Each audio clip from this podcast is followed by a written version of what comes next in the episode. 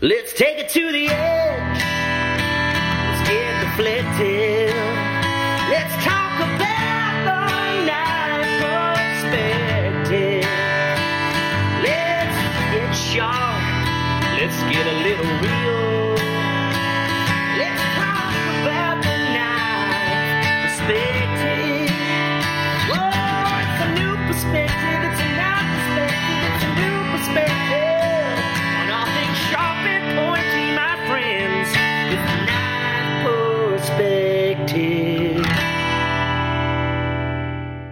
Hey there, it's RM Survival and Preparedness from Instagram.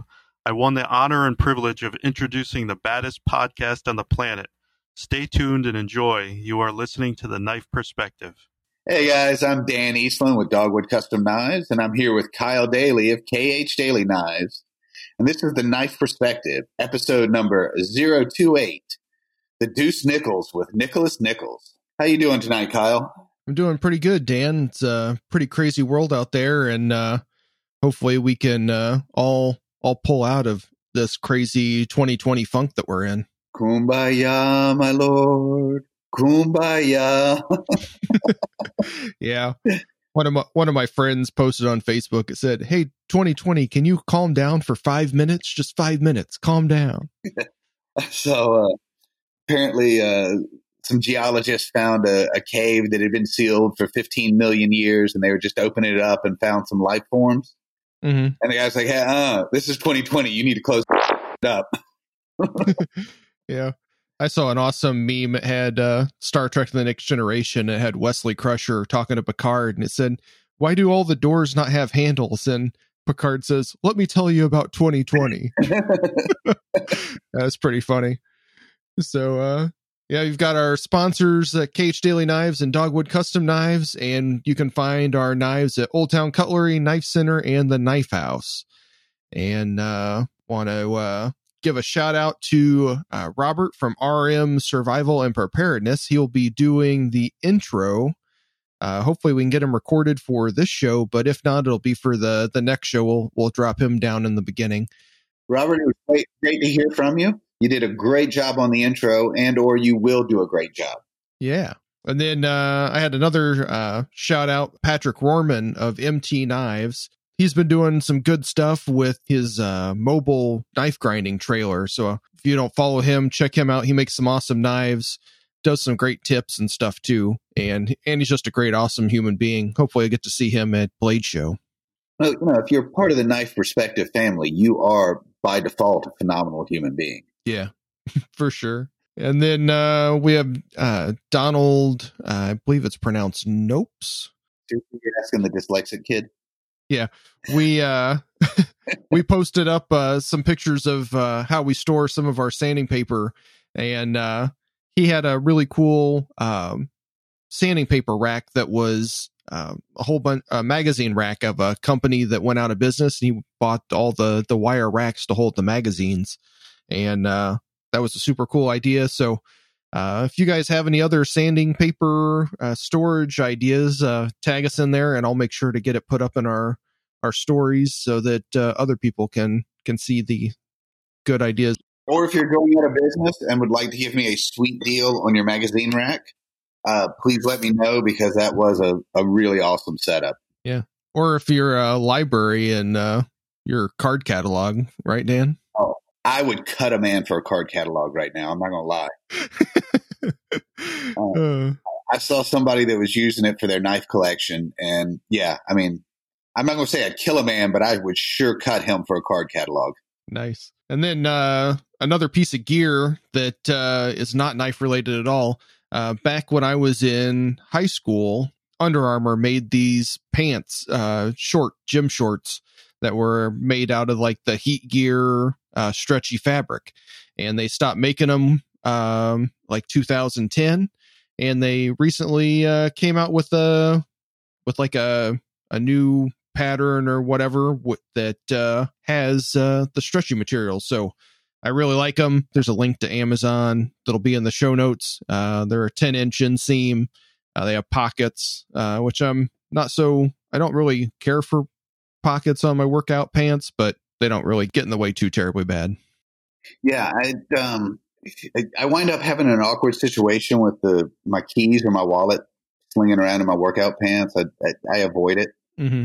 I I just tuck my stuff in my sock, Yeah. like every good American does. Well, and the other thing is the yeah the elastic waistband. If you put anything too terrible, like even just my cell phone in there, it kind of starts to pull the pull the shorts down. So yeah, I guess you could you could tie the Yeah, totally accident. yeah yeah. I guess you could tie the. They've got got some drawstrings in there, but I don't really like tying them and untying them and stuff. So Well, the fir- you can put one knot in those drawstrings. You put one knot in, and then that knot is stuck. It never comes out. yeah, for sure. All right. So our uh, our guest tonight is a good, solid coastal Carolina boy, a knife maker, a chef, an all around good guy who I was really fortunate enough to have uh, come hang out at the shop for a couple of days uh, during some uh, some of the weather unfortunateness. Uh, how you doing tonight? Doing good. Doing good. Thanks for having me. Oh, thanks for coming on, Nicholas Nichols, the man of. Does that count as two last names or two first names? Uh, it's been going on all my life, man. I just kind of just you know go with whatever happens and whatever you want to call me. Uh, being a sales a salesman by day and a knife maker by night. Um, as long as you buy stuff from me, I really don't care what you call me. It yeah. doesn't matter. Yeah, as long as you're giving you a check, huh? as long as they're giving me a check, that's it. I Nice. can respect that. So, Nicholas, where did you grow up? Uh, I grew up in a little town outside of Wilmington, North Carolina, called Leland, North Carolina, which is about uh, an hour north of Myrtle Beach, uh, South Carolina, probably two hours southwest or southeast of uh, Raleigh, North Carolina. So that's where I am. Is that where you still are? That's where I live at now. Yeah, we uh Okay. went to school in Charlotte. and We lived in Atlanta for a few years um, before we got married, and then after we got married, my wife said it's time to come home, and uh, I said yes, ma'am, and here I am. As every good husband does. Yes. So that that kind of dovetails into our next question. How did you meet your wife, and where does it rank on the the Dan Kyle scale of Dan meeting him meeting his wife at a at his at her grandmother's wake, and me meeting my wife uh, online on the internet? So, um, my roommate in college, he his his wife or his future wife at the time, future ex wife now, uh, or is his ex wife now. Um, they, my wife and her, were in the same master's program at UNCW, and my wife's grandmother passed away, and uh, her parents actually let her live in her her grandmother's house, and uh, my roommate's now ex wife, uh, her and my wife were uh, roommates Okay. and uh, somehow or another she they talked her into coming to Charlotte and visiting with him and it just so happened that I actually stayed home that weekend. I was actually going to come back to Wilmington and I did not and uh, we met over some Diet Dr Pepper Mm. um, and vodka. Oh, So I don't know where you would put that rank that. I don't think it's quite as crazy as Dan's but not where Yeah. um I'm, I'm feeling like I get to claim this one. yeah. Yeah. When you Yeah. Yeah. For the House of Dan. yeah when Yeah. you when you were starting there, I thought you were going to be a combination of both. no, no, no. It was a, it was a, they they they tried to get us together, and like you know, it just so happened that I was there, and then we kind of you know to, to build up the courage to talk to each other. It was Diet, Pe- Diet Dr Pepper and, and vodka, and we've been together ever since. I felt a perfectly boring, natural blind date getting a great twist of at the dead grandmother's house. We did live at the dead grandmother's house while she was finishing her master's, and uh, I'd finished my internship or was going to finish my internship. And where I did my internship, they offered me a job in Atlanta, and uh, we went and she finished her master's, and we lived there, and then we moved to Atlanta, and Very cool. somehow or another we ended up back here. But kids will do that to you. they will. And you've got you've got kids, you got a wife, you got a day job, and you're a knife maker. How do you balance all that? Um, lots of caffeine, very little sleep, um, and just kind of get things done where I can get things done at. You know, I think that everybody nowadays has a, uh, I guess we call them side hustles, and I have an entrepreneurial spirit anyway, and that's a uh, just something I I've always wanted to work for myself and never really been able to figure out how to branch out and do that, but. This has been one way, you know. I, I guess, like a lot of men, I've had a bunch of hobbies, but this is the only one that's ever actually paid for itself and made money. Mhm. So my wife, my wife's very supportive of that. And uh, what was your first knife? So, um, my father was an engineer for General Electric for like thirty something years, but uh, he was a field engineer and engineers in the power industry, and they didn't work during the summertime, so he had a uh, a junkyard. And I called my mother this morning and asked her kind of like where this story was going to go, and uh, she said your first knife was a junkyard knife, like something you got out of a car at a junkyard. But the first knife that she actually bought me was like one of those little Boy Scout Swiss Army knife things that I got in trouble with, and this principal at school took it. So, man, the man always keeping you down. the man's always keeping me down. I was in my mind, I'm like, damn, I wish I still had that knife. That'd be kind of cool. Yeah. But, you know, Instead, some principal still has it. yeah, right. So so what's your uh, what's your favorite knife? One that one that you made and one you one you didn't make. Um, my favorite knife. Whenever I was finishing my internship in Atlanta, the uh, the chef that was there um, bought me this beautiful. Uh, this before I knew anything about customized. He bought me a beautiful ten inch global forged knife. So a little bit different than regular globals that you would buy at like uh, Williams Sonoma or anything. This thing's got like a big fat handle on it, and the spine's probably you know a touch over eighth of an inch thick. Just got a lot of weight to it. And it feels like a, a nice knife and I don't really know that I have a favorite knife of my own. Um, you know, I really enjoy my kitchen knives, but it's kind of like the cobbler. I don't really have any have any of my own stuff um, unless it's a mess up or something. So Yeah, I've got I've got a kitchen full of flawed knives. yeah, we had some people over uh, two weeks ago that were coming over. and They wanted to buy. Uh, they found out I made knives, and they wanted to buy a set of knives, and they were coming over to have dinner. And you know, I've got a bunch of blanks laid out on the table. You know, heat treated blanks that are just sitting there. And they're like, "You don't have any of this stuff?" And my wife just looks at me like, "You're a horrible person. You should have these knives for me." So I told her that we're gonna make we're gonna make a whole set of knives for her to keep in the kitchen. That way, if people want to come over, if I need to show stuff, but I got to put like some kind of weird, you know, her name on it or something. That way, I can never sell it because Man, we want to keep one and then something happens to it. you know, you can tell that I've been drinking a little bit tonight that I'm going to even tell this story. But like my brother cooks a lot, so I've made some some kitchen knives for him. But my my mom has never shown any. She's she's proud of what I've done, but she's never shown any interest in in me making knives. And I was over at their house a couple of weeks ago, and I was helping her prep dinner, and I go to the knife block and her eight inch knife, like the handle is, is broken and it's taped together. I'm like, mom, what's, what's the deal with your knife? And she's like, well, nobody's ever made me a knife. My friends all ask me, do you have one of his knives? And I just have to tell them, no, he's just terribly busy. I'm like, oh. so I, I had to come home and clear my schedule for the week and make my mom a couple of knives and mail them down to her. Nice. And it had just never crossed my mind. She had never shown any real, like, she had never said, Hey, I'd like a knife. And I didn't really think about it, but she does all the cooking. And when I say this out loud, I realize I'm kind of a jackass of a son. but I, I, I had to clear a week's worth of production just to make knives for my mom. Yeah, my mom is a uh, one of that comes from that whole school of like she used a paring knife for everything. Yeah. a paring knife to, to cut to dice, a paring knife to peel, a paring knife to do any kind of butchery or whatever. So she has a, one of my paring knives, but that's that's about all she has because she won't use a large chef's knife. Um, but I don't even remember how she actually got that. I think I think I gave it to her in the midst of something else. But you most people getting this stuff and they give away knives as Christmas presents, and I'm like, yeah, I'm just not really there yet. I don't think I need to get a little bit more more production in. Maybe I can do that. Well, and I'd made a I'd made a skinning knife for my dad. I'd made a hunting knife for my dad. Like, Dad's got several of my knives, and I just mom just never showed any interest, so I didn't think about it. It- now I'm just justifying. my dad i made my dad a couple of cleavers and there's these big beautiful like forged you know forged textured cleavers and all this like beautiful like one of them's got this amazing coal on it that i was just saving for a special project. And i go over and like he's you know it's been in the sink for six months. It's all rusted out. The handle's barely on there. And i'm just like god come on dad. That's a beautiful piece of wood you just ruined. Yeah, that's that's always heartbreaking when you hear when you see some of that stuff.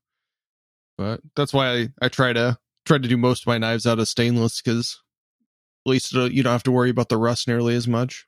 Yeah, and you know the the the the, the cleaver thing was just kind of a novelty, and I, I made one, and people were like, "Oh, I love that! That's awesome!" And then I like I started looking at how much it would cost to make the stupid thing out of out of stainless, and I'm like, "Yeah, I'm not really just stomach that Mhm. yet." Yeah, I, I did one for a local chef. We call it the uh, the Papa Bear, and he was trained in a, a I think it was Thai, may have been Japanese kitchen, and he uses it's like an oversized vegetable cleaver, but he uses it like you would use a chef's knife. And we wound up doing it in uh, S35VN, 116th S35VN. And a couple of people like, oh, this is great. I'd like a cleaver like that. And then I quoted the price and they're like, ah, never mind. Yeah, so mine's like 14 and a half inches. Um, it's probably from from blade to the to the spine. It's probably four and a quarter inches tall. Yep. And then it's curved. It almost it's kind of like cartoonish. yeah, I've seen that. Um, yeah, and it's a it's a quarter of an inch. It's a quarter of an inch or three sixteenths inch thick. So you know, you start quoting that kind of stuff, and I was like, yeah, I, I could make you one, but this is what it would cost. But yeah, yeah. I haven't had anybody jump out there yet and do it. Mine needs four inch stock and a, a four inch wide piece of uh, particle steel stock starts getting uh, uh, budget prohibitive. Very much so. But the three or four chefs that you that I've made them for are like, hey, this is the knife. Yeah. So, Nicholas, how did you get started making knives? Um, I uh, a relative died, and uh, we were all sitting around, and somebody said, "Do you know your great great grandfather was a blacksmith?" And I'm like, "Yeah, whatever." So then I start going down this rabbit hole of like, "Oh, this is cool, this is nice," and then I get into it, and like everything else that I've ever gotten into, I start, you know, I wanted I wanted to make a gate, I ended up selling anvils and and vices and all this other stuff because I couldn't find it forever, and then I started finding it, and people were like, "Oh, I want to buy that, I want to buy that," so my garage at one point was full of like you know old blacksmithing equipment. And uh, i tried i had a couple guys try to teach me how to make knives before but it was like kind of like oil and water and somewhere deep down inside being a chef i wanted to make a knife but i was like yeah this is not really that cool When i ended up selling a um a leg vise to a guy that was a uh an iron worker so like he made like uh wrought iron gates and you know different things like that and i went up to his house to drop off the vise and he was like yeah man come in here and it's kind of like a like an episode off of American Pickers. There's just all this crazy weird stuff like laying around and stuff. And he was his homemade forge and he's like hammering out railroad spike knives with his son. He's like, Yeah, you should come make one. So uh, having the freedom and flexibility of my job, I uh, I just switched jobs at that point too, left a competitor and went to another one. So I had a year non compete to work out. And I had like three or four accounts that I was actually able to work. And they were just like, Yeah, just go do what you need to do. And so I spent a couple days a week over there with him learning how to pound out railroad spike knives. And then uh, I got like a little grinder from Harbor Freight, and then I got the the Wilmont grinder. Chris Chris Williams sells a uh, a thousand dollar grinder. He calls it a little buddy, one thousand because it's one thousand dollars. And I bought one of those, and then I started stepping my way up, and here we are. Nice. So, so you you learned on some some blacksmithing, uh, railroad spike knives. You said. Uh, other than that, did you Yeah. take any any classes or kind of apprentice with anybody for a while? Or Um, I didn't. I, I don't know that you'd call it apprenticing, but um, you know, every other thing I've ever done, I've always been self-taught. You know, I tried to teach myself how to play golf at an older age, or you know, in my late teens, early twenties, and it was kind of struggled. And then, like, I never really got it until I went and took a lesson from somebody. So, from the beginning of this, when I realized it was something I wanted to do, I reached out to certain people and took, you know, hey, I'm going to take, I want to take a class from you. And Chris Williams, you know, when I bought the grinder from him, he he gave me a couple of like you know tutorial days or like you know half things and told me to do certain things but i really didn't get over the hump until i went and visited a man by the name of scott mcgee um, he's an abs uh, master bladesmith uh, here in north carolina he's probably 30 or 45 minutes away from me Mhm.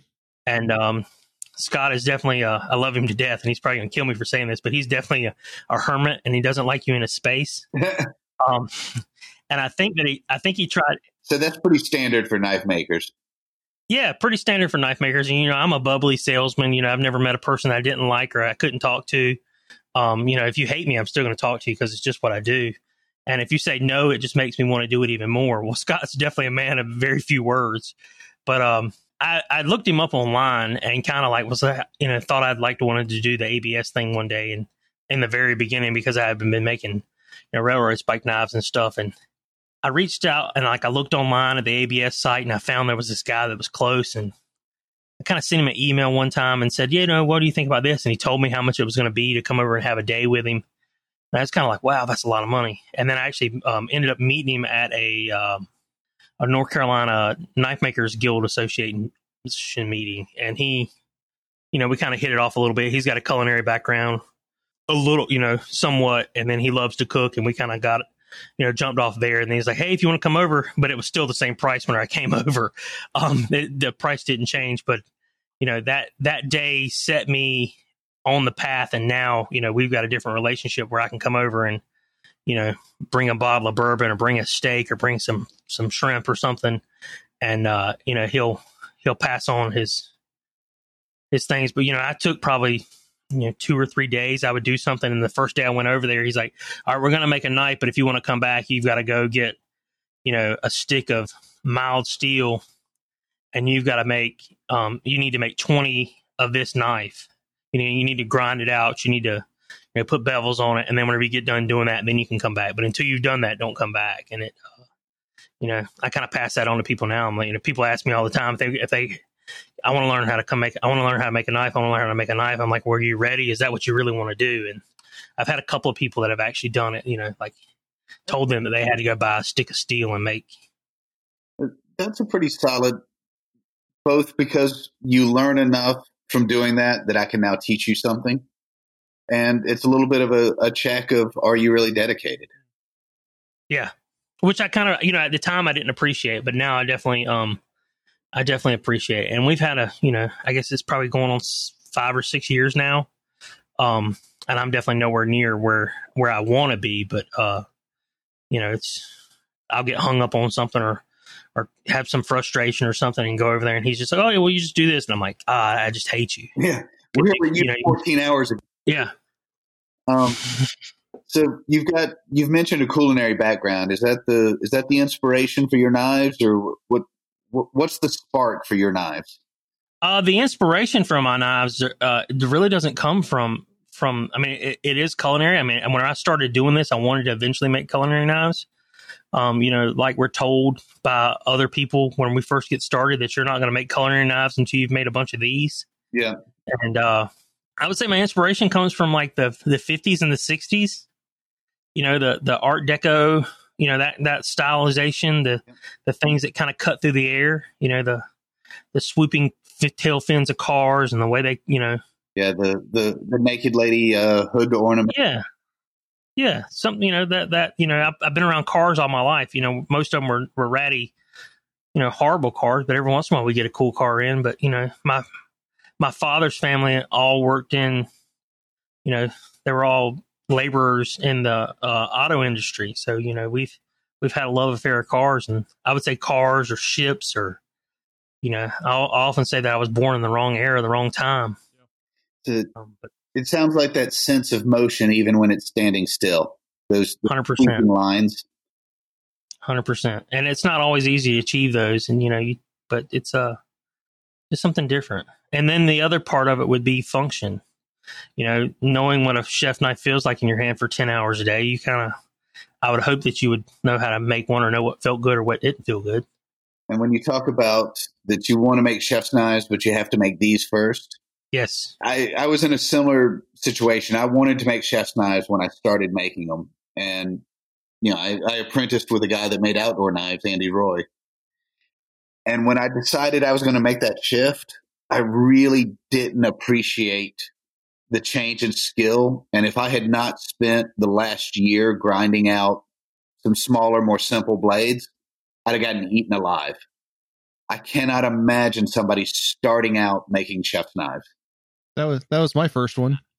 was it really? I've had some. I've had some. Uh, some. You know, there's a couple of guys that are around. There's a. Um, uh, uh, he's actually a pastor, and his three sons and uh, that kind of taken them under my wing and they, they wanted to make christmas presents and i didn't realize christmas presents meant we were going to make all their christmas presents but nevertheless we uh, i learned a lot of my flaws by fixing trying to fix his flaws and being able to you know make make up the mistakes but you know the first time that he tried to grind a kitchen knife you know because you get the you get a blank you know you get a blank already done in a kitchen knife and you're like oh yeah i can do this. And then you start you know you really don't I guess the EDC knife you can get to cut even if it's not, you know, doesn't have the right geometry on it. Not even just the the the, the edge or the, the blade geometry, but the geometry of the overall knife. Yeah. You know, if you if you've got a horrible know, if it looks like a shovel, it's going to cut like a shovel. If it looks like a chisel, it's going to cut like a chisel. So it's uh it's definitely I feel like, and I don't know if y'all would say the same thing because both y'all make more culinary knives than than you do anything else. Uh, I think a kitchen knife is easier to grind once you've done enough of them. I mean, I, I feel more comfortable with it, and I don't know if it's just because I've, you know, I felt like it's an extension of my body. And that was not the case for me. Um, the outdoor knives being being shorter and typically thicker at the spine, they were much more forgiving. Mm-hmm. You know, the, the first side of a culinary knife, like a an eight or I'll go ahead and say a ten inch chef's knife. The first side is not so bad. When I flip it over and go to do the B side, man, you start getting flex in that blade, and you you've got to be careful not to wrap it around the platen. Um, and you're pulling off that much steel, it gets you know, all of a sudden I'm working on four axes, and that was that was a little bit of a mind bender for me to, to wrap my head around. There just there was no room, there was no forgiving in that blade. Yeah. Do you grind them hard, or did you grind them hard in the beginning? No, I've always ground them annealed. Uh, I'll grind them thick, annealed, heat treat, and then come back and take the rest of the steel off. Okay. And part of that was, and I may come around to grinding them hard because I've got to leave plenty of flat uh, for the heat treat. Otherwise, I get a lot of warp. Hmm. But with working with S35VN, it was just absolutely destroying my belts to grind them completely hard. Oh yeah, that's like the seventh layer of hell trying to do that. I I, I guess I take that back because most of the stuff I do is Nitro V or um or AEBL, but uh I think I tried to do some some CPM 134 or excuse me 154, and uh it was like triple the belts of it being hard. So I could see that. That makes sense. Yeah, I love grinding ABL, man. It, it it's it grinds really really well, but you still get that really tight grain structure and a really fine edge. Hmm. Um, I wish they changed the name of it though. I wish they call it something else because so many people don't like it. You know, you say you make it if they're not a if they're not a knife snob, like if you're talking to someone that has a half a, a half knowledge about a knife and you say it's ABL, they're like, Ooh, what are you making out of ABL for? hey, Able, I'm making Able steel here, baby. Yeah, Right? um, I love ABL. Um, I use more Nitro V now just because I think people don't have a stigma towards it.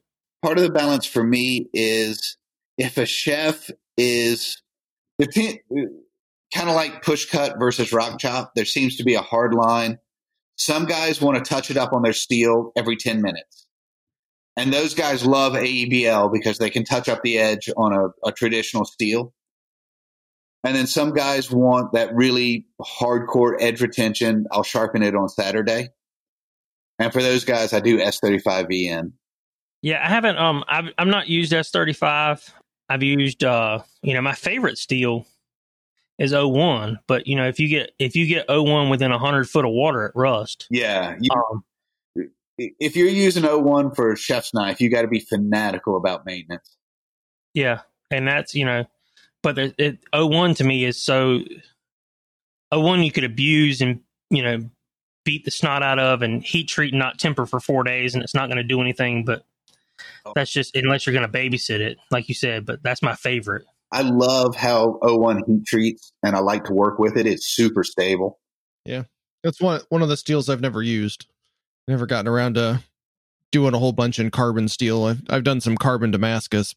O1 I use a lot for my outdoor knives um, with either a heavy force patina or people understand you got to wipe it down and oil it. Mhm. But it's it's great to work with, and it has some great edge properties. I uh I use O1 for uh um, if I make removable scale like in my EDC line. Yep. Um I call it a guppy. Um but they uh I use O1 there and I'll use removable scales and I actually parkerize it.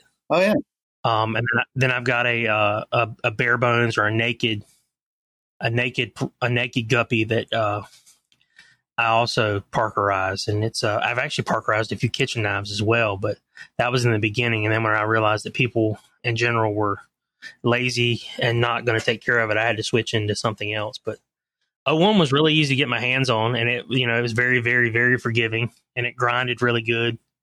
Um, it didn't warp at all. I mean, I've never I've done stupid stuff with O1, it's still not warped. Did the parkerizing give drag when you're uh, when you're using it for a kitchen knife, or did it did it smooth out?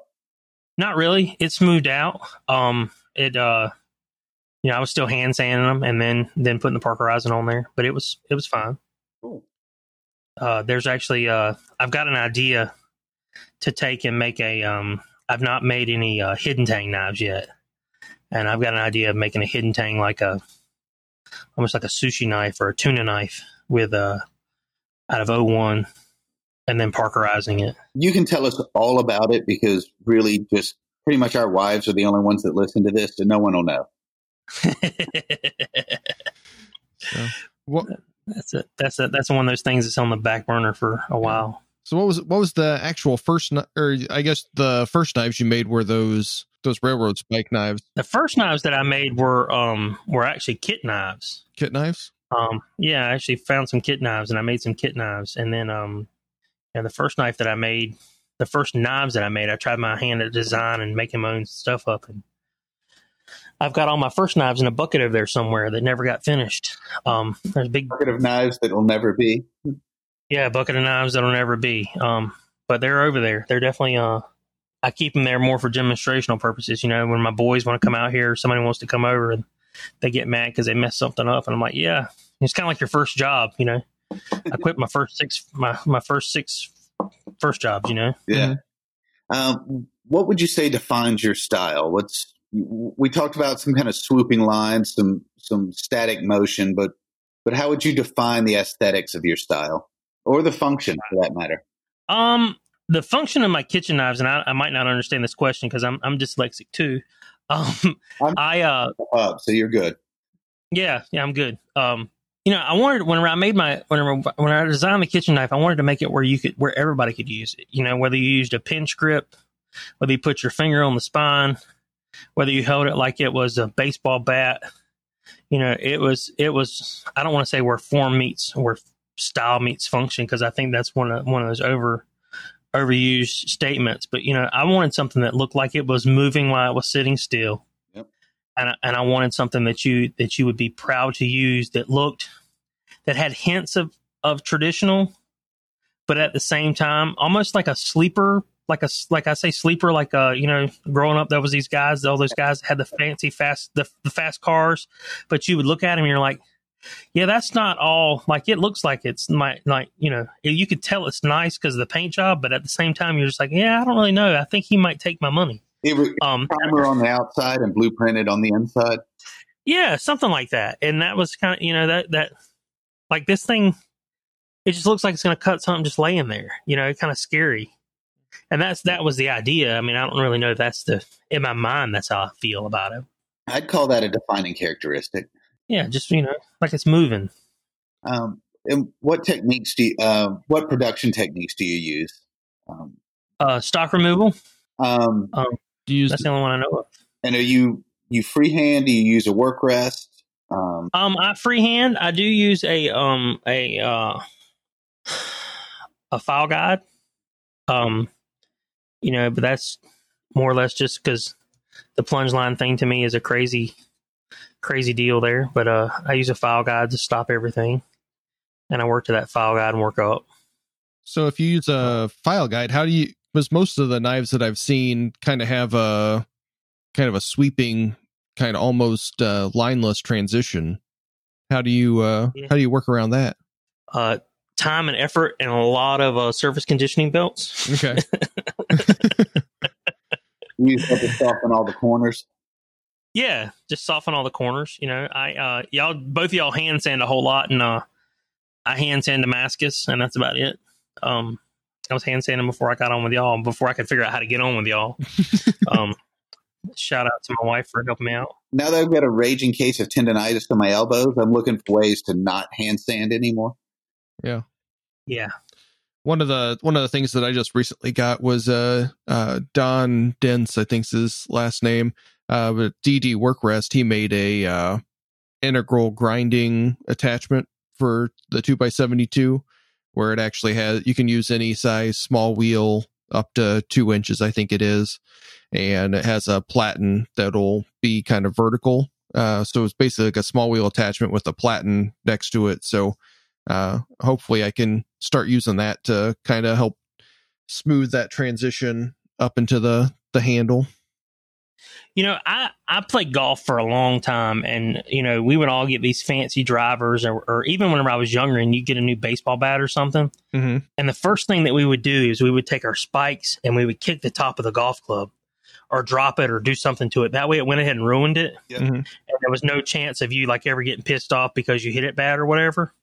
and that's kind of my philosophy on kitchen knives, and you know, just tactical knives in general is that that, you know you can make it look pretty but at the same time once you've used it a couple of times that's all gone. So i mean that's you know i'm not not certainly not trying to discount what y'all do. I'm just saying that it's just i don't really you know if i got it if i had a knife and then i scratched it where i had a beautiful hand polished finish on there i'd be pissed and be out here sanding it again trying to get it back the way it looked. You know, I I actually make a point of stopping at a satin finish for just that reason. I hand sand for my own really screwed up principles, but I stop at a satin finish for just that reason. I want a working finish. So those little blemishes that you get just from regular use don't pop the way they will on a, a mirror finish. yeah Yeah. and that's basically what the surface condition belt does for me I usually stop at 600 when I when I hand sand. So I I'll use my disc grinder and uh sand to like 600 on the disc grinder and then do uh 400 hand sanding and it does usually doesn't take long to to clean up at 400 and then do some 600 to get those those scratches and clean everything up and get it nice and even. And going back to what you said earlier about your DD work rest, I've got a uh, Chris Williams actually designed a uh, he called it a plunge attachment as well, and it's basically the same concept. And this was a couple years ago, and I bought one of those from him with the intention of taking my blades and actually putting them on there and trying to change that scratch pattern to go the other direction. Mhm.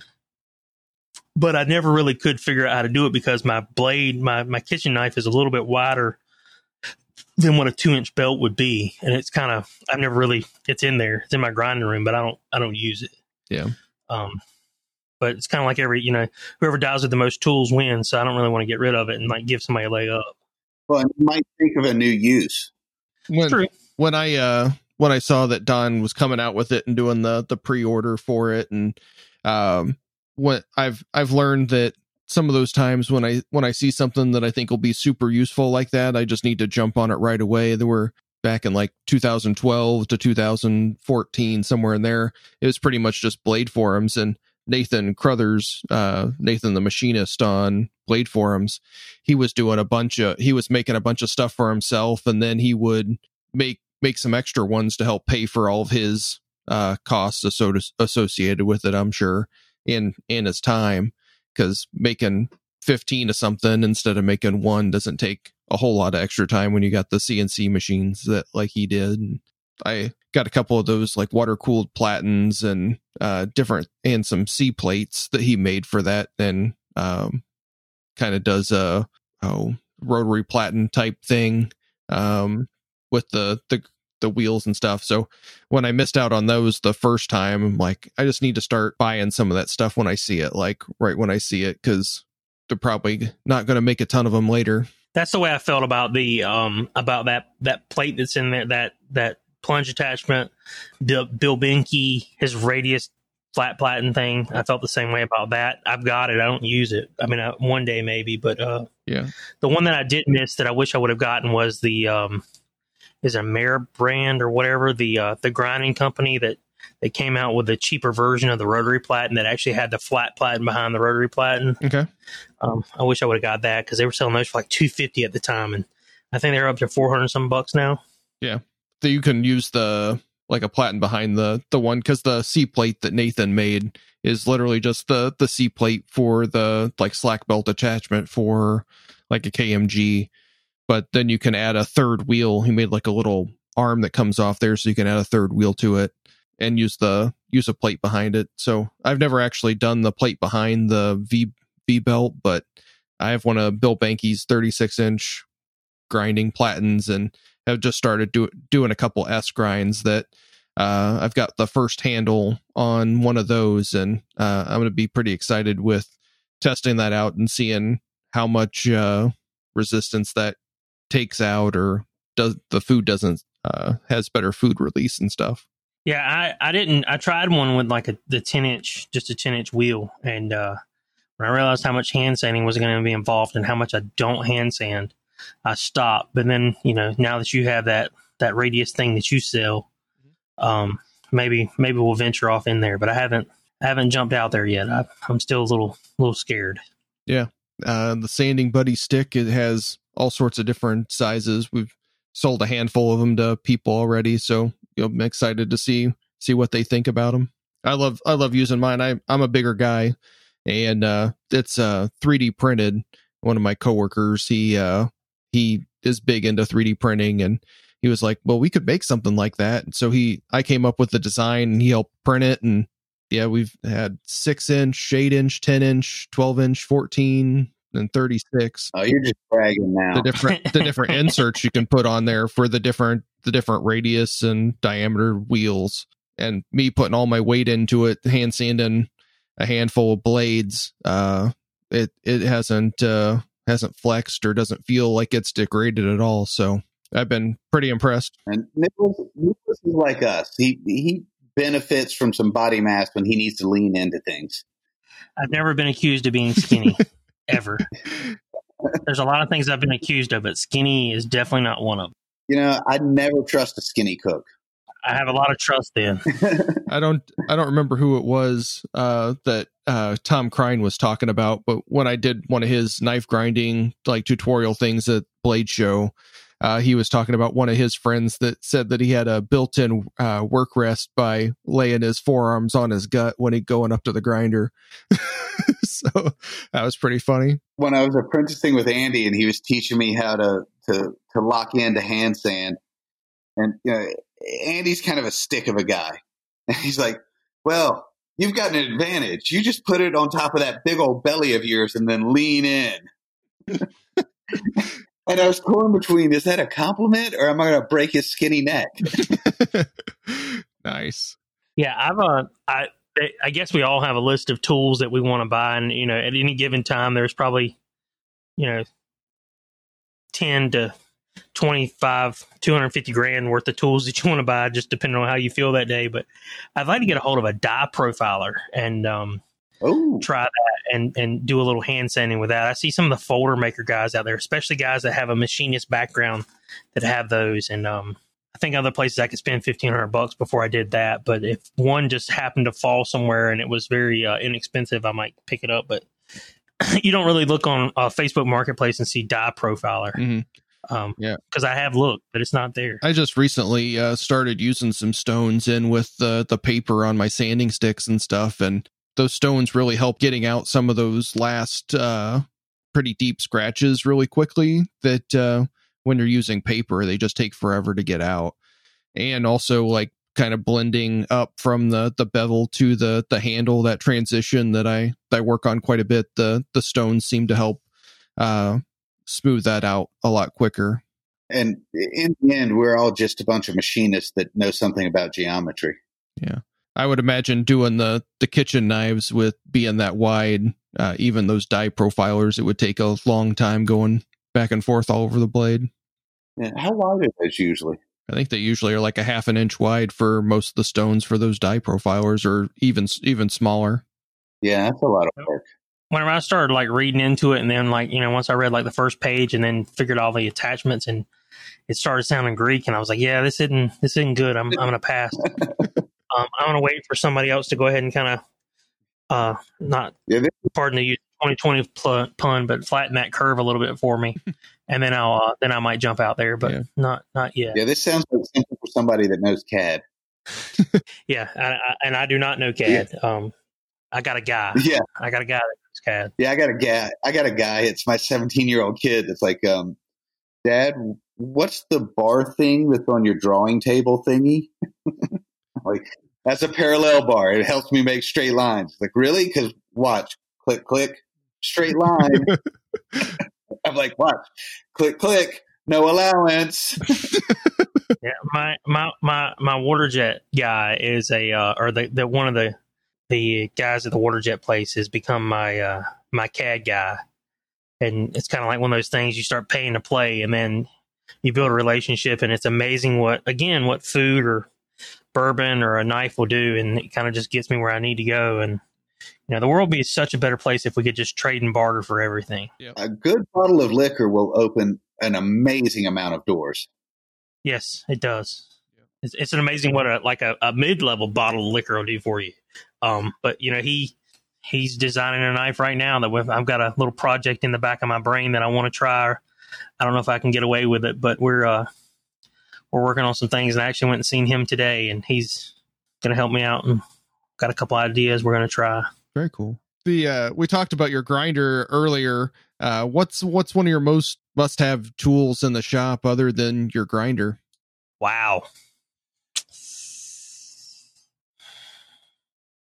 I think we can all agree that it's a well pronounced abdomen. I would say that the, uh, you know, when Rice stepped up and got a heavier drill press, it changed my game. Mm. Um, you know, uh, as weird as that sounds, it's amazing how you know that. I think one of the things I couldn't live without, to be completely honest with you, and that wasn't your question, but I have these vice these vice grips that have uh, like arched jaws, so there's a little bit of relief in there instead of them being flat. They kind of just pinch at the tip, and I use those for um for drilling out my handles. Um, instead of using tape, I guess like what you like you guys are using glue. I use these uh these arched uh, vice grips. Yeah. You know, I, I don't think I could live without those. Um, that holds your, your slabs together. yeah, it holds the slabs together on the knife. Um, that and then I would say my uh my disc grinder. You know, those two. You know that that whole process. I guess with the the the the vice the vice grips, the drill press, and then the uh you know my disc grinder for the for my handle material or making the handles. Do you use a do you use a flat disc on your your disc grinder or do you have one of the one one degree bevel It's a flat one. It's uh just a.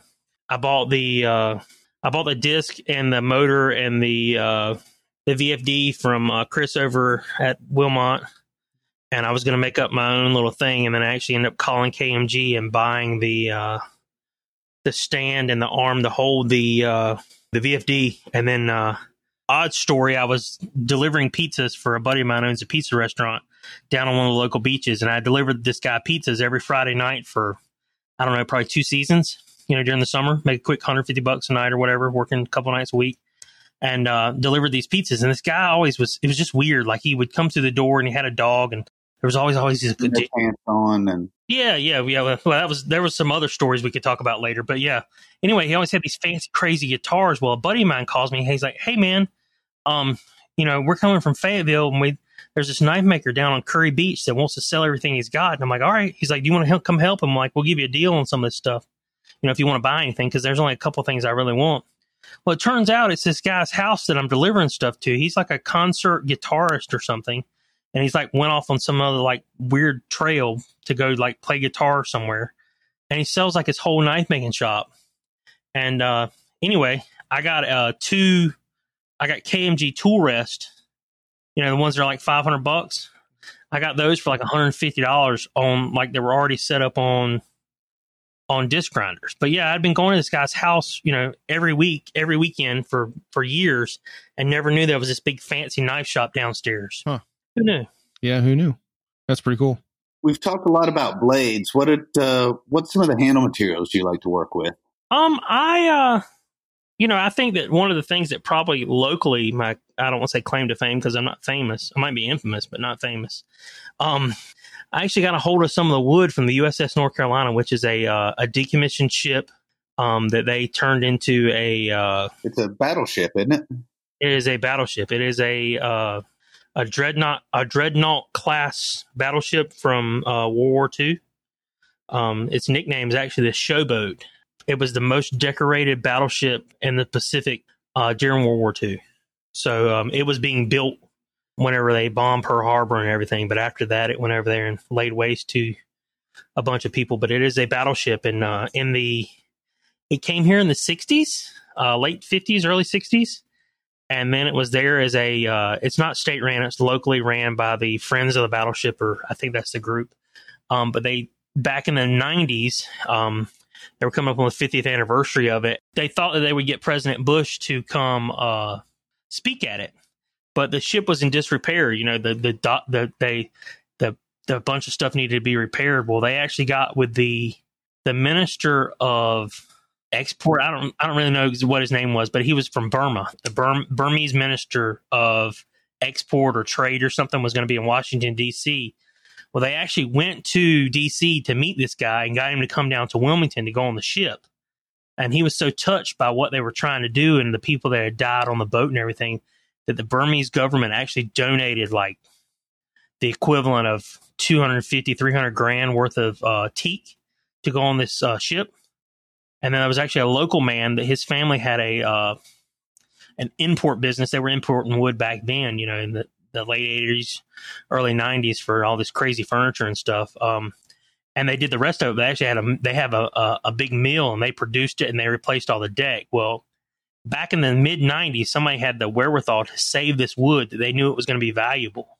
And uh, you can't just walk up there and buy it. You can walk up there and buy like a block, but uh, you know, friend of a friend that that gets you in got me uh in touch with the guy that actually runs the ship and you know, we can go buy it from time to time. I try not to buy a whole lot of it, but you know, that's probably been my every every knife I've ever put that on is sold. So uh just something just has a little bit of history to it, you know. Yeah. How can you not buy a piece of history like that?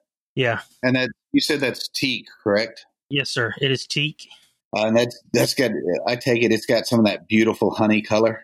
It does, man. It's um, you know, the uh we actually have a place where we get it processed at or at, that we go to to have it processed and the guy the guy that was looking at it, you know, they use a bunch of teak for other things just being where we are.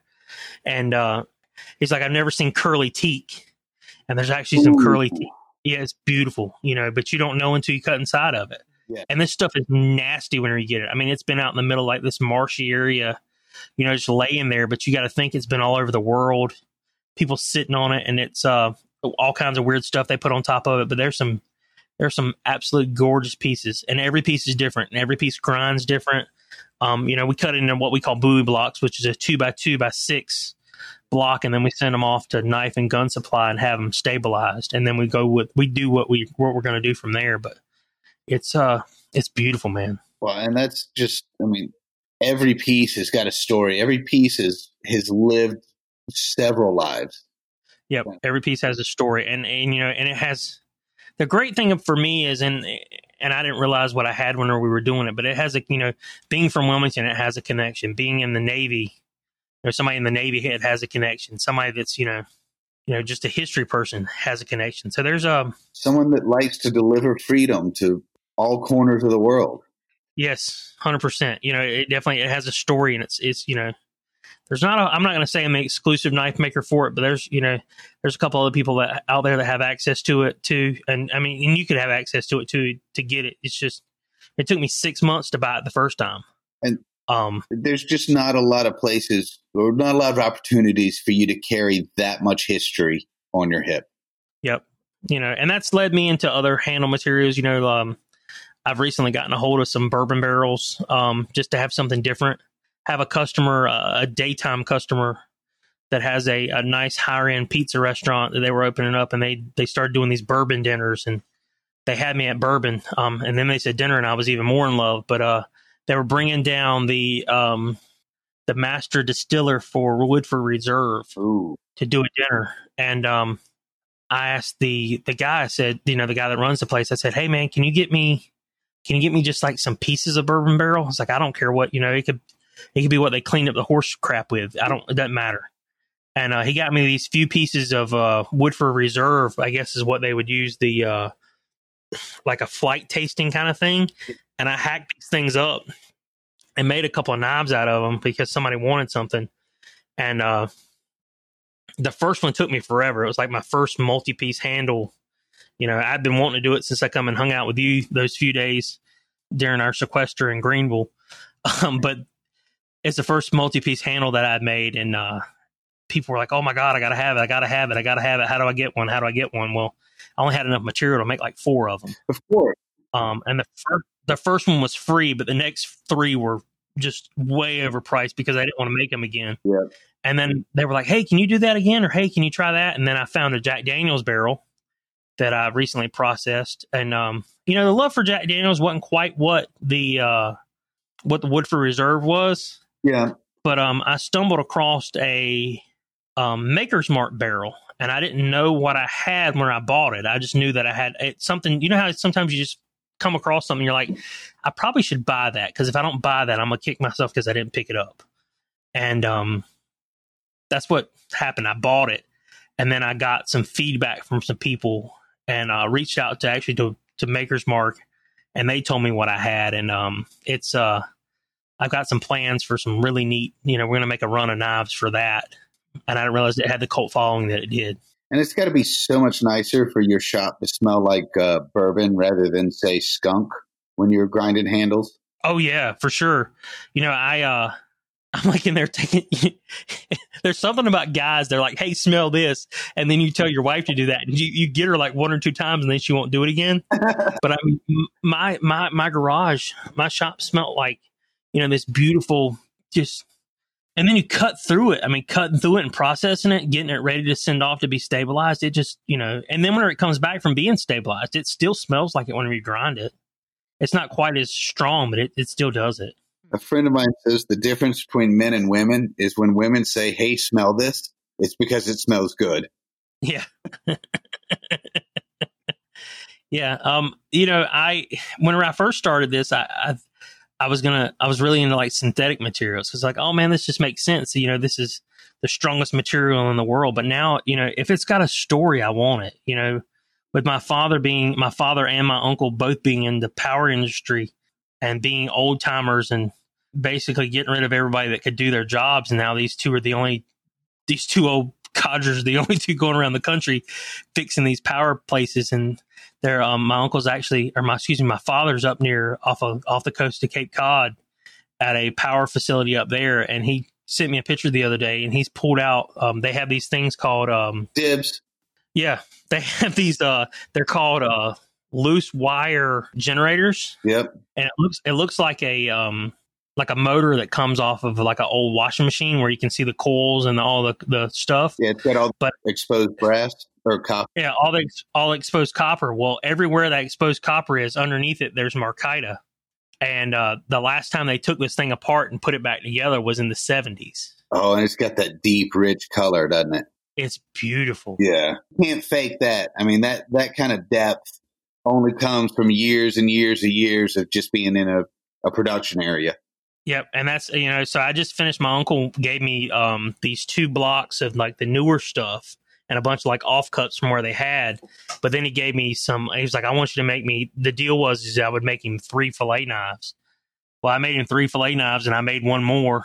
It started out as like a blue and white color, like like whenever you looked at it, but then as I ground it and like polished it up, it's just this deep, dark black. I mean, like the darkest, shiniest black that you've ever seen, like almost like a Like an ebony. yeah, it's like it's like a like a um like a onyx or something. It's just this just beautiful like it almost has like a jelly color to, or like a jelly hint to it, but it's just so beautiful.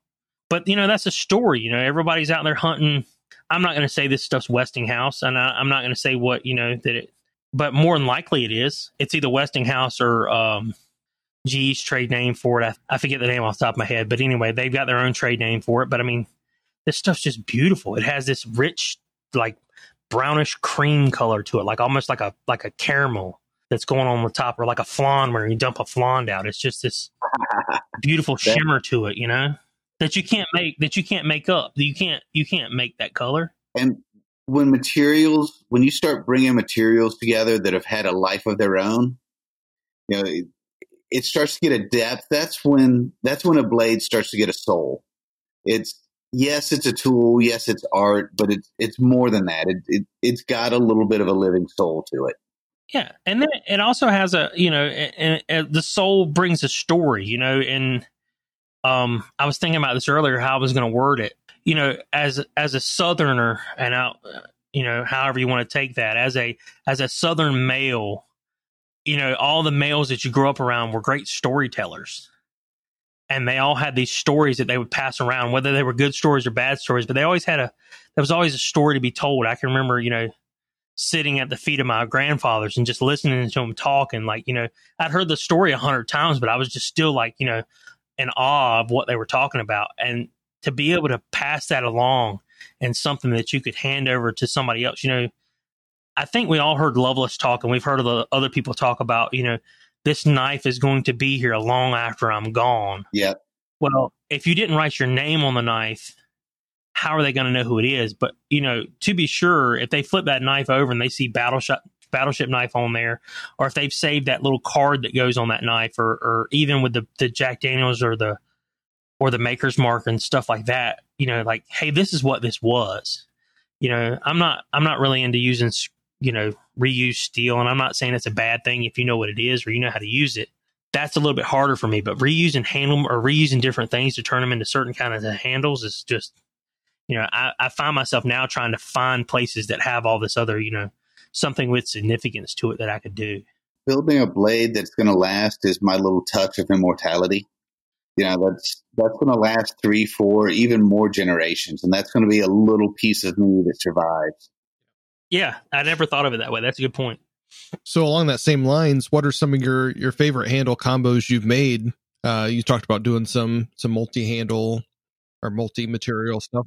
I've only done a few multi hand multi handle. Um, and these were actually that that bourbon stave that I had. I had to um put it together because the, the knife the guy wanted. He wanted like a he called it a bartender's knife, which I'd never heard of, but uh, it basically has a little prong at the front of it. it. Looks like a fork and a knife, but not a spork. Um, and he uh he wanted it to be that size, and it was bigger than the knife. The the handle was bigger than that. I just had to splice it together. But I've not I've not went down that road. I've not used a whole bunch of liners. I've not, you know, um, pretty much everything I have. I don't want to say it's mono, but it's it's it, it is mono. It's all that that one that one piece. Okay.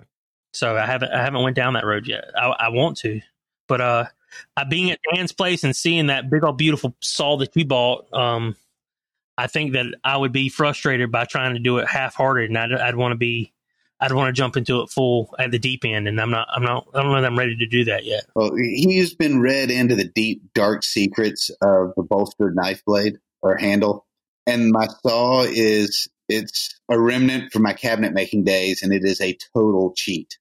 It is a total cheat, and and and and the only way I would do it is to cheat. Yeah. Um. Come back up. There's some tricks I can show you. Um. There's some ways I can show you to set up the grinder. There's a couple of other other cheats that you can do in your own shop. That one's just yeah. I mean, if it's there, why wouldn't I take advantage of it? I'm totally a cheater. Hey, hey, you know, I don't know about y'all, but like when I was doing the blacksmithing thing, um, you know, I've always been around people that fix their own stuff and and and got something, and it was easier to buy something broke because you could fix it because nobody else would. Yeah. But I found myself with so so little free time that I was taking everything that I was trying to do. And I'm not saying anything's wrong with it, but I was I was spending more time fixing stuff than I was actually making stuff. I, and I drew I drew a line in the sand and I said, there will be no more. Either I'm going to save up my money and buy the right thing, or I'm going to deal with it with what, with what I've got. But I'm not fixing anymore. I'm not going to have any more projects to make this work unless it's a you know, excuse me, something that, that's not produced anymore. You know, and I'm not saying that snootily. I'm just saying that's just my time, I guess. I was so busy saving money by rehabbing, rebuilding, fixing stuff that I was rebuilding equipment and not making knives. And that's not that's not what I'm doing. I was getting paid to make knives, not rebuild equipment. You know, that's what I was doing when I was doing the blacksmithing stuff. You know, when I first got in this crazy mess, is I would I would find you know these old uh, leg vices or rat tail vices, some people call them, and they would not have a spring or they wouldn't have a, a you know something to tie it down. And i'm like rigging it together to make it work and then selling it to somebody or getting an anvil and trying to like pretty it up and you know i just finally threw my hands up. I'm like i'm not you know i was gonna i was gonna build my own grinder. And then i started doing the math and i'm like well i don't have this i don't have this. And then i gotta buy all these other parts and like you know i'm halfway to buying this grinder or three quarters of the way to buying this grinder why don't i just take the rest of the money and go to somebody that that that's what he does for a living and buy the grinder from him. And while we're talking nickel and dollars, and in the end, this is a it's a business. If if you can't keep your doors open, you can't keep doing it. Um, what are some of the what are some of the surprising challenges or the things you didn't really expect uh, that you had to overcome growing and building the business? Um, it's still growing. Um, it's, it's I guess it's growing every day. I would take, you know, I would take house money, I guess. Um, and I say house money, you know, the money that that that I make to pay the bills.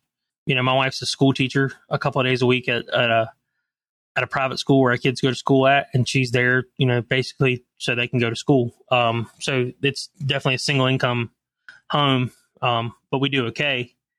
And it's uh, you know, not putting back for stuff, not you know, not you know, preaching every day what I preach at work about, you know, you need to charge more for this, or you need to do this, or you need to, you know, you should be doing these things and helping people run their multi-million dollar businesses. And I couldn't run my you know, at the time, my five or ten thousand dollar a year night business because I was doing stupid stuff.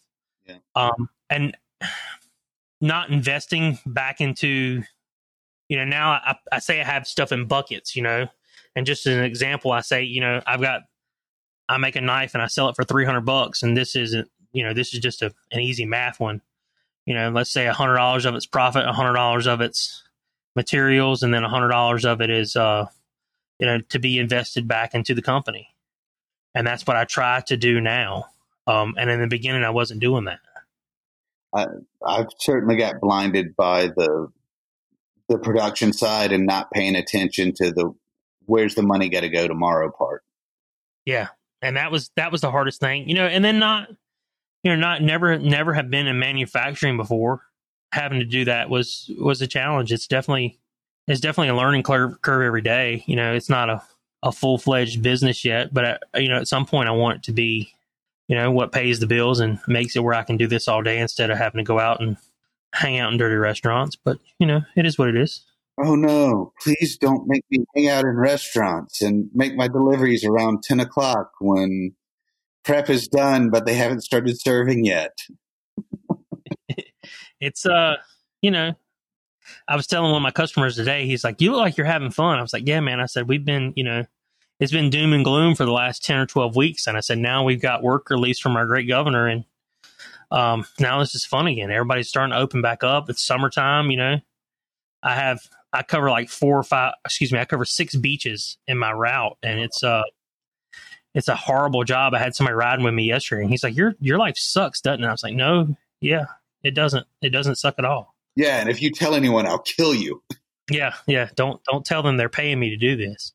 Yeah. But uh, if you own a if you own a tent company up here in the Chicagoland area, you're making like total mo- bank money because every restaurant is like foregone forgone their uh, front parking, and the whole front parking lot is all tent seating and stuff because they're not allowed to do anything other than outdoor dining.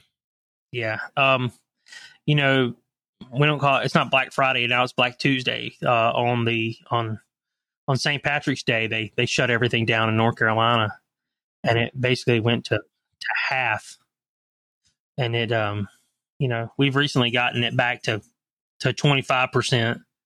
Um, and they're shooting for fifty percent soon. But you know, people get creative, and it's uh, it's been been a challenge for sure. And then the the whole supply chain is just all jacked up um, for many many reasons. Um, but some of it's self induced, some of it's just fact of what's going on, some of it's where some of these places are. Yeah. So what what have been some of the biggest challenges uh, growing your business from the beginning? You said kind of like not charging enough, but is there anything else? I mean, I think the biggest thing is is um, exposure. You know, not being. You know, you start looking and people find out you're a knife maker, and or or even I don't want to say blacksmith because that's not what I am, but you know, you start looking around and there's more people doing blacksmithing than there was back in the 1800s. I mean, I know it's because there's more people, but still, there's there's you know, everybody watches Forged in Fire. They go buy an anvil and a hammer and a forge, and now they're a knife maker, and it's uh getting your name out there. And then what separates you from other people? Um, and that's been been a challenge. And then not, I have a I have a hard time talking about my my personal business with my with my with my day job, I guess. And I know I have a great opportunity to do that, but you know, I don't. I can't really go into some of these places and try to say, "Hey, well, if you're not going to buy my food, at least try one of my knives." And I, I don't really have a I haven't figured that out yet. I know Dan does a great job with that, but um, Well, you know that's that's a struggle. once I gave up on my morals and completely sold out, I found that it was really easy. Yeah, well, I definitely have no morals. Um, and and I, I and I will do anything for attention, but uh, you know, it, it Well, you're halfway there. All you got to do, Yeah. you just got to let you you got to let the indifference flow through you. yeah, let my inhibitions down. Yeah, Yeah, it it's uh, you know, getting traction, and then I guess re-educating people. You know, um, re-educating people has, has been is is is a struggle. You know, it's hard to sell somebody a six-inch knife that doesn't fold, and try to explain to them why it's better than the, you know, the the, the fifteen or twenty dollar the knife they got from Walmart. Um, and the same, even more so with the kitchen knife. You know, I, people ask me all the time, like, why should I buy this kitchen knife? Why should I do this? Why should I do this? I'm like, well, I said, first off, let's figure out what kind of kitchen knife you need. Mm-hmm. Um, whether you're a paring knife person for everything, or you need like a just a smaller Santoku, or you're going to get the Big Daddy and go there and get a and get a big knife, you know, a big chef's knife. Um, but just re-educating people, just getting people to realize that you know we're in we're in a throwaway society, and it uh, having something to latch onto. I mean, you're going to use that that kitchen knife. You're going to use it more than any other knife you that you own, Mm-hmm. and it's it's it's hard getting people to to to buy into that. But whenever you do, you know, I tell people a lot. I'm like, I sell more knives to housewives than I do to professional chefs Mhm. because a professional chef is a it's a tool to them. You know. and the housewives and stuff it it makes the whole cooking process a lot more enjoyable and fun and having a connection and remembering and having a story to tell Yeah. You know, whenever I was at Johnson & Wales in Charlotte, um, we were the first class to graduate from there, and um, we didn't know any better. But the Food Network had made us all rock stars. Whether we could cook a thing or not, we all became rock stars, and we all became instant celebrities in that town. And to tell me that I would have walked around that town in in my culinary school uniform, I would have told you were crazy that I wouldn't have done it. But we ended up doing it because it got us a lot of attention. And I think that same that same thing being said about the culinary school people, whether it be Johnson & Wales or CIA or Art Institute or even your local community college place, it's turned them all into like celebrities. But at the same time, these are you know everybody cooking has become a phenomenon or, or not a phenomenon, a fad that's continued to go on. And I think that as you know, that's why I kind of lean more towards kitchen knives anyway.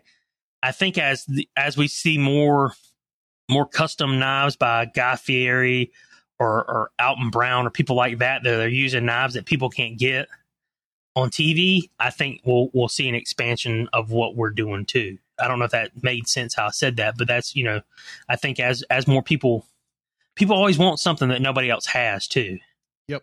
But well, on the the sales side, the first thing that worked for me is pointing out to people.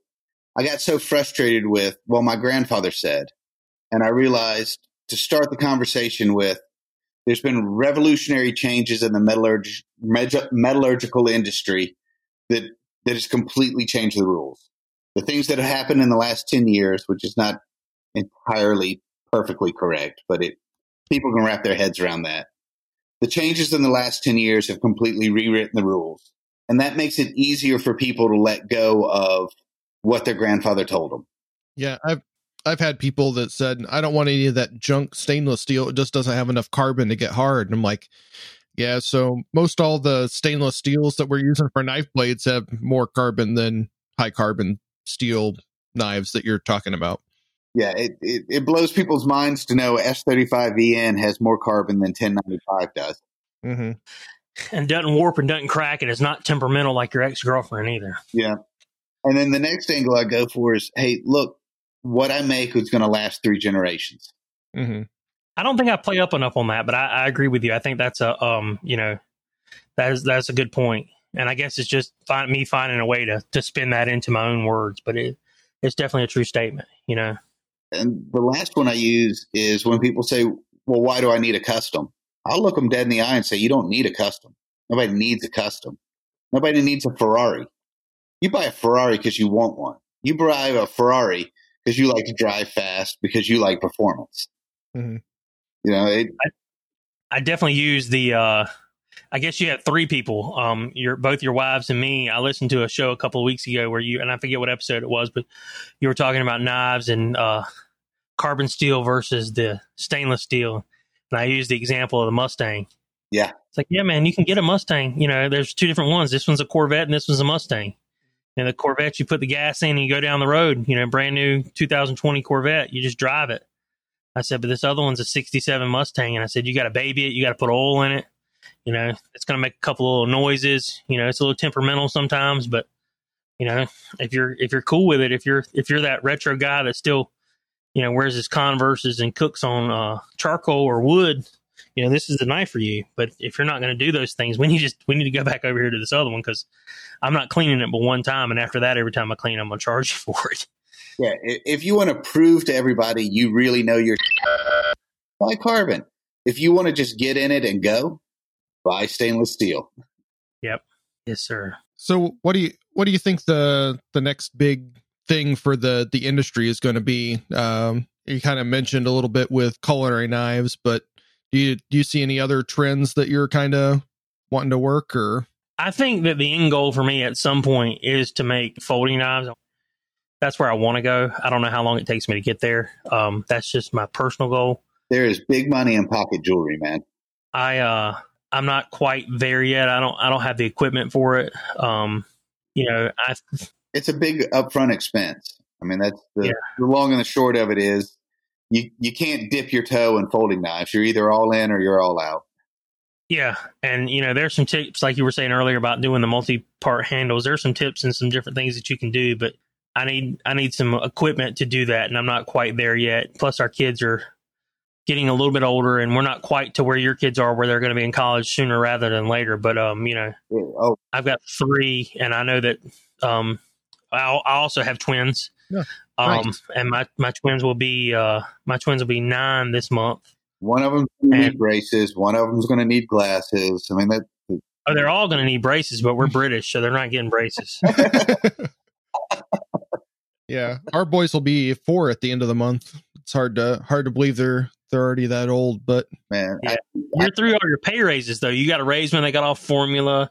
You got a raise when one of them got out of diapers. You got a raise when the other one got out of diapers. yeah, Um, we're we're we're still not done with daycare, but uh, hopefully that'll be soon. I hate to be the old guy here, but man, enjoy that time. It- Yeah. You know, the cliche is it, you blink your eyes and it's gone, but it, it really is. I mean, my my oldest will be twelve, and uh, he's, I guess he'll be in the seventh grade next year, and it's uh, oh, it's it's just wild, man. Like I'm like, and my wife's like, you know, in six years he'll be in college, and I'm like, God help us all, and because you're, you're in that sweet, sweet spot where he can make himself breakfast, but you're not a complete moron. That is the time to spend time with them when, like, they're not super high maintenance, but they haven't figured out that you're an idiot. I- Yeah, my wife my wife started yelling at me because they're all, you know, kids are born with with computers and and phones and stuff in their hands and and they're so smart when it comes to all this stuff and and she's pretty intelligent too whenever it comes to this stuff too and uh you know they'll just start talking about something they're like daddy you know how to do this i'm like mm, okay and she's like well you can't tell me you don't know how to do it because then they'll think you're stupid i'm like well it better them know now than find out later We're going to figure it out eventually. yeah, because they're gonna figure it out eventually. But yeah, they uh, and they're all so different. They're all three of them are just you know we have two girls and one boy, and uh, they're it's it's so fun, and they all kind of want to do different things, and it's just it's kind of crazy. Yeah, I, I can't wait till uh, we don't have any more accidents and we don't have to put uh, diapers on them at night. Uh, they just send them to bed. And, Oh, there's a raise coming there too. I forgot about that one. The night the the good nights. yeah, yeah, good nights, good night raise. I mean, I talk about, you know, enjoy every moment, but actually, yeah, you could probably fast forward through that part and you'd be okay. Yeah. And then finding random piles of uh whatever, whether it be pee or feces in the house. You know, that's that's a fun one too. Um, but you know, to have, having two at one time changes the dynamic, and there's only a few that can say they had it. Mm. Um, but it's uh, you're you're almost to the you know they get about five five years old changes everything because then they're they're little humans at that point and they can they can do all their own stuff and they're pretty Well, and you know Kyle kind of got it rough. He got the twins up front, so he didn't even get like a practice one. yeah Like he, he get immediately thrown into the deep end. Not only do you have to figure this stuff out, but you got to figure this stuff out in duplicate. Yeah. yeah. I tell everybody that we had our uh, we had our oldest and uh, we saved up the money for the uh, the Adobe and like what we were gonna have to pay the hospital and everything. We paid all that up front. And then I got the bill for like the other two, and like when they started telling us, you know, you're sitting in there and like, well, there's two doctors. There's one doctor for baby A and one doctor for baby B, and there's another doctor for your wife, and all this other stuff. And they gave us that bill, and I was like, well, I don't know if you are getting all that. yeah. Yeah, it was I've heard that uh having the two at first, you don't know how much how much more work it is for two instead of just one. So Yeah, you're good now. Good point. You got sweet, sweet ignorance. Yeah. You do. yeah, and I and I tell people having three, you know, if we had one more, it would change it. You know, three is not. You know, I love my kids, but if we had one more, it would have made things so much easier. Because then, then they can be two on two. You know, two playing at us. Because we can add one more kid, and that kid can be just the worst kid you ever met in your life. And you add one more kid to the mix, and it's like there's this, this just amazing. It's not like you know singing "Kumbaya" again. It's just this humming, and everybody's holding hands, and you know, Yeah, and see, Beth and I, Beth and I were fine to man on man. We just didn't want to have to break into zone coverage. Definitely is that. Right. Definitely is doing. I, I know my genetics, and we could not let one get loose. We had ours fenced in. yeah, there's all kinds of things that we did that were horrible. I mean, we had the door locks backwards on the thing, so they couldn't get out of the rooms Yeah. at night. You know, we had to hide all this. You know, well, you could tell when they got older because then stuff started going back on the bottom shelves, and they're like, "It's really cool. Y'all decorated your house where all the stuff wasn't down on the bottom." I'm like, "No, it's so, so they don't break anything." yeah. Now, I distinctly remember Beth traveled a lot when the boys were young, and I remember when I would just I'd, I'd hit a wall, like I was done. There was nothing left, and their bedrooms were the safest room in the, in the house.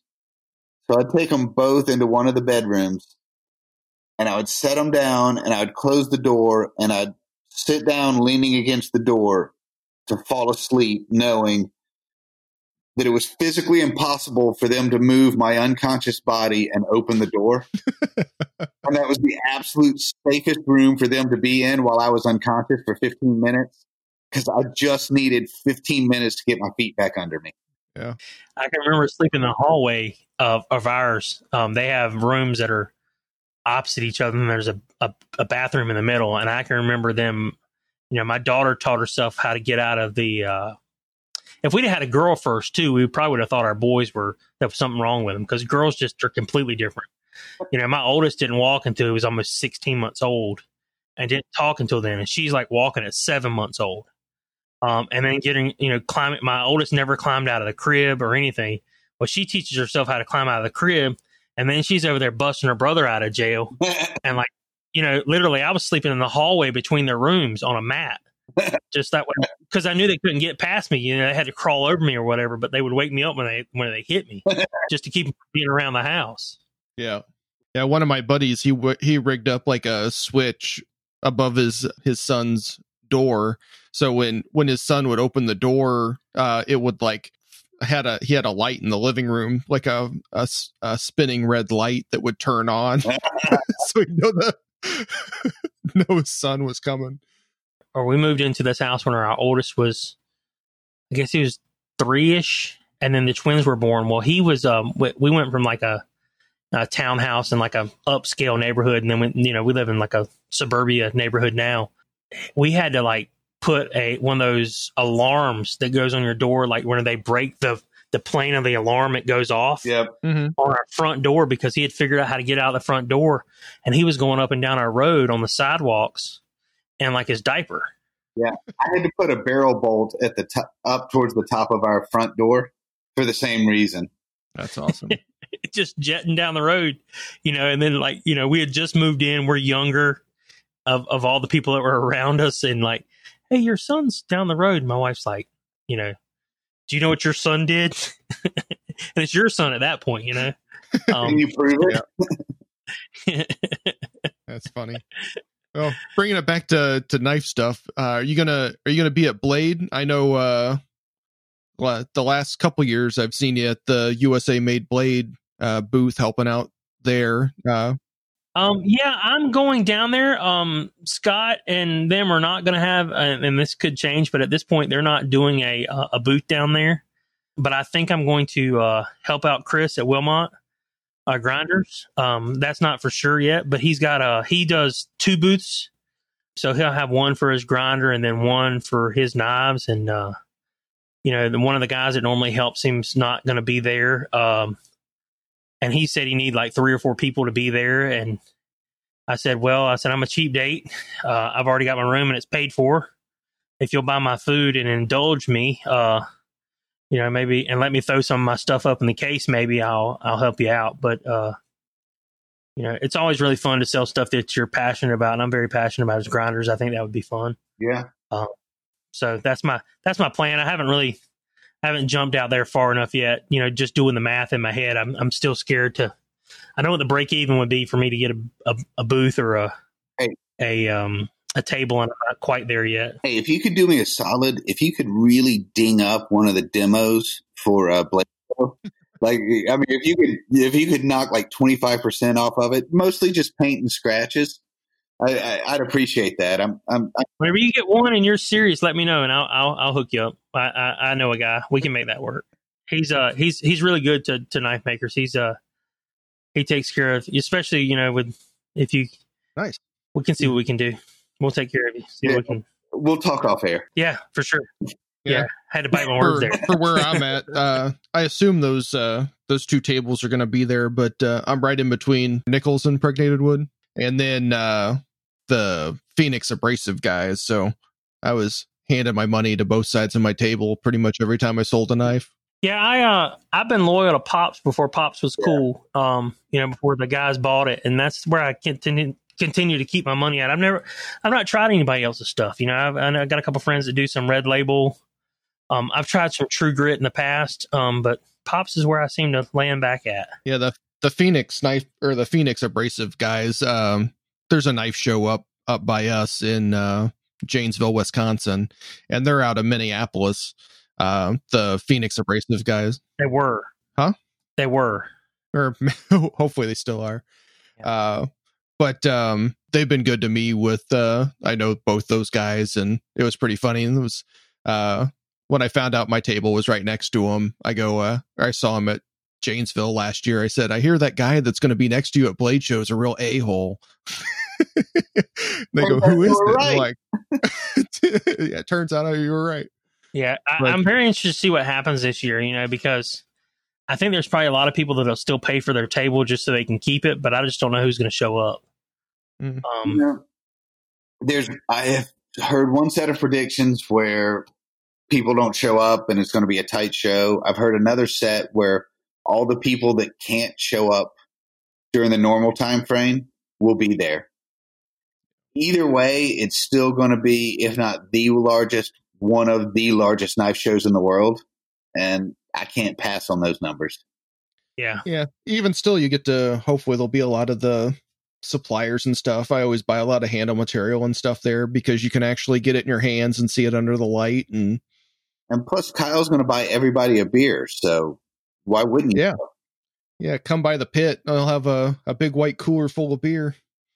I already, I already, uh, one of the one of our followers, uh, Shamrock Knives. He said he would uh, make sure to throw a couple of cases of beer into his for his hotel room and uh, make sure it gets restocked if we run out of beer. So I don't think running out is going to be an issue. That's why I love our listeners. I, I don't. I don't think running out is going to be a problem. Ooh, Getting up might be a problem, but running out will not be a problem. There's no shortage of that being there. You know, I have found the longer I go to Blade Show, the earlier that wake up seems to be. Yeah. Well, last year I had an interesting experience in um I was late to the show, late to the late to the the draw of getting my room. 2 years ago we stayed somewhere else. Um my father-in-law went with me, but last year was a little bit different. Um I was going by myself and didn't kind of like last minute and didn't didn't know where to stay and I was like, well, I'll just pick this one random, you know, place where the the workers st- sleep Um, you know the the hotel as I'm talking about. I hope, um, and it was across the road um, from from the convention center there. And the first night was okay. You know, went over there, dropped off my stuff, went back, hung out in the pit. Um, took an Uber back, I think, and then uh, whenever everything was over with, I went back and it was raining that first night, and uh, the people that were in the room next to me decided that they were going to have a fight. Mm. Uh, this was at three o'clock in the morning in the pouring down rain. So I slept through that until uh, Atlanta's finest came and took the gentleman away. Yeah. Um, Well, so uh, needless to say, I, I I've always stayed in Marriott's, but now I remember why I always stay in Marriott's, and that's the reason. you know, the, the place across the way with the walkway. Um, Yeah. I stayed there one year, and it, I got to admit, it was kind of nice to be able to get away from the noise. Um, there was still a pretty solid knife community in that in that hotel, and it was it was actually pretty pleasant. I'm staying there this year. The one across the the uh, the one that starts with an S. Yeah, and you can Yeah, I'm staying. I'm staying at that one. so that you don't have to get a car. Um, I uh Oh, come on, you can no I- you can walk a thousand meters. no it was um it was I wanted to stay at the Waverly, but I didn't realize that once I'd already booked my room. Um, Scott from USA Made Blade told me that they they get a different they get a different thing and he can get as many rooms. Well, I say as many rooms as he needs, but he could have got an extra room if I needed one. But uh, I just didn't. I didn't realize that, and I already paid for my room, so I kind of back. I was like, well, I can't do that this year. Yeah, But- there's a sky bridge between those, so you don't have to Yeah. take a car across. That Okay. I mean, it's it, it's a thousand meter walk, but it's way easier than a car, and it was kind of nice. Um, you could kind of get away from the chaos. Yeah, I know a couple people that stay in the courtyard. I guess over near the mall. Yeah, Mm. but um you know that's a i feel like if you go to blade show you kind of gotta you've got to experience the pit at least one night i mean you don't have to do it every night but you've got to at least do it one night because everybody you know you're this is one of the only communities where you can meet somebody that's got you know a million followers or whatever has been on tv and Mhm. actually did something on tv um and and be able to have an approachable conversation with them you know other businesses you know my my day job, I've been in conferences where you can't go up to the person that's on TV and talk to them because they got handlers around them, you know? you know, you never know. You could be talking to somebody that was on TV. You right now, you could be listening to somebody that was on TV and just not know it. You could have, maybe. Yeah, Yeah. I, I've stayed at the the Holiday Inn uh, across the the way a, a couple of years, and that that place has been uh, the Holiday Inn Express has been really good. They actually have a, a shuttle in the morning and stuff, so that was pretty convenient to to go over when I wasn't uh, wasn't actually showing knives. You know, when we lived in Atlanta, we lived um, over in uh, an area called Dunwoody, which is back, uh, if I guess, from the way that you would come, Dan, down 85, and then you come across uh, 285. I, I grew up in Marietta. I am very Okay. aware of where Dunwoody is. You Well, we lived um, we lived near where um, uh, First Baptist Atlanta was. Yeah. We lived right up there. So my in law, whenever I went with my father in law a couple of years ago, he wanted to stay over that way because he knew where we was at. He knew what you know. He knew what was around there because whenever we were first when we lived in Atlanta, you didn't go over to the Galleria. There was nothing there, but you know we were ple- surprised when we went back over there and at how much that's changed and how much that that whole area is just completely different than what it was. Oh, cool. Well, looking forward to to seeing you, and hopefully we can uh, have a few beers in the the pit together. Yeah, man, we'll hang out, some and, fun and fellowship. and where can we find Nicholas Nichols knives? You can find me on Instagram, um, uh, Nicholas underscore Nichols underscore knives. Um, and then it's Nicholas Nichols knives on Facebook as well. I do not have a, uh, do not have a website. Um, I've just recently gotten business cards. Um, so it's, uh, Me make knives good, do business bad. yeah, yeah, exactly.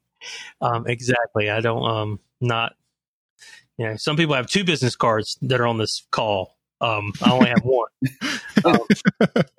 Yeah, that's just Kyle. I've I've got one that I drew in crayon. and I just I've seen both of yours. hard. I've seen both of yours. So yeah, I um, you know, I, I need to get a website. I probably should do that sooner rather than later. But uh, you know, I think it maybe if I knew somebody, you know, my wife's a graphic designer, but I still, you know, I love you, honey. Yeah, I got a great guy that uh, did had helped do the the knife perspective website and our and my Cage Daily Knife site. So uh, he's he's really good and can can help you whip together something pretty quick. Well, maybe we'll talk about that off air. Uh, Yep. Get in touch with him or whatever. You know, I've Yeah. tried to, uh, I tried to make my own, but it wasn't. uh You know, I was typing with my two left feet trying to figure it out, and it just wasn't wasn't getting it. So I, If he doesn't work, I, I know a uh, a a 17 year old that'll work for um, Candy and um, Mountain Dew.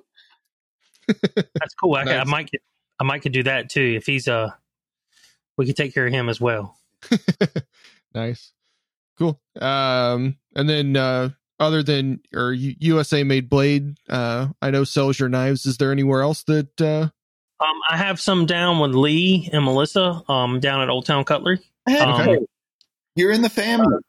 I am in the family. Um, you know, trying to get into some other places, just haven't really reached out. Um, you know, don't really know. Kind of, kind of dabbling in that. I'm a little loyal to Scott, but Scott uh, hooked me up with um with Lee and Melissa, and Lee and Melissa have been uh, good to us. Um, It's so cheating if they're in another state. yeah, for sure, for sure. Um, and you know, and Scott's me and Scott have had conversations. You know, he's he's okay with me doing stuff, but I just you know still kind of loyal to him, trying to make it where I'm, you know, there. But uh, his knife business is more towards the folder side of it. He says, you know, he says that he sells a hundred a hundred folding knives to one fixed blade knife, and it's uh, you know, there's cut there's more. I'd like to be in more kitchen specific places, but I, you know, I haven't really ventured out there yet. Like you said, uh, make knife good, do business bad. That's definitely a that's a T-shirt. I think with me dragging my knuckles, I as- I, I feel that coming. Um, Rooting eyebrow keeps the dust out of my eyes. right? is there uh, is there any other any other things you want to want to talk about before we wrap this one up or? Uh no, man. I think I got you know. Unless y'all got any other questions for me, I'm good to go. You know, I uh, I do I, I do want to rub this in. I am looking at a uh, a four by three piece of a card catalog in the floor of my shop. four by three. What I heard is Whoa, whoa, whoa, whoa! Stop right there. uh, four. It's four, four, four, four tall, four cards tall, and three cards across. yeah. Yeah, What- old school. Just out of curiosity, what's the the address of your shop again? Um, it's uh, it's in um Greer, South Carolina. hey, really? Because my shop's in Greer. There's a Toyota in the back. Hey, that's an amazing coincidence. Yep. Yep, Uh, that's Yep. funny. really, really fancy table saw. Actually, the Um, donor car is the donor car has been stripped and moved on now. Wow. Yep, I'm I'm back to being classy. I thought of you the other day. I was out. Um, we we got a work release in our great state, and uh, me and my wife went and had dinner in a re- or breakfast in a restaurant alone for the first time, like way before this this thing ever happened. Um, but uh, we went to an antique shop, and they actually had um old post office boxes, Ooh, which were really really cool. But the freight on those, you'd have to come up here and get them. yeah. But they were uh they were really cool, man. You know, Um, somebody beat me. I found they were beautiful. They were um, they were the old uh, bronze faced uh, post office boxes. that's what these are. Yeah, somebody beat me by like 15 minutes getting down to the store to get them. Well, they have two sets of them. They have one set that has like the smaller, I guess four by three or four by four or whatever, and then they have some that actually have the bigger doors on them, and they don't really want a whole lot of money for them. Uh, I can take some pictures of them and snap it to you, and maybe we can figure out how to get them to you. I've been looking for an excuse to come by your shop. Yeah, yeah. There's not a whole lot. You, it's a postage stamp, but you can come hang out. Yeah. I do have the beach though. We could you could do the beach. Um, Yeah, I, I was kind of there for the beach and dinner, but the the shop is a good excuse too. Yes. Yes. yes. Nice. Well, you can keep in touch with the podcast at knifeperspective.com. You can connect with us on Facebook and Instagram at Knife Perspective. And the podcast is on iTunes, Spotify, Google Podcast, Stitcher, TuneIn Radio, and iHeartRadio. And you can keep in touch with Dan Eastland of Dogwood Custom Knives at dogwoodcustomknives.com and Dogwood Custom Knives on Facebook and Instagram. And you can keep in touch with me, Kyle Daly, Cage Daily Knives at cagedailyknives.com and Cage Daily Knives on Instagram and Facebook. And my email, Kyle at Cage Daily Knives or Kyle at knifeperspective.com. And uh, Nicholas has been been great talking with you and can't wait to to get to hang out with you some more. Thanks, guys. I appreciate the invite. Yeah, it's been great. Say good night, Kyle. Good night, Kyle. Well, let's take it to the edge, cause that's what's expected. In this discussion, this is the night prospective. Let's get to the point. We're gonna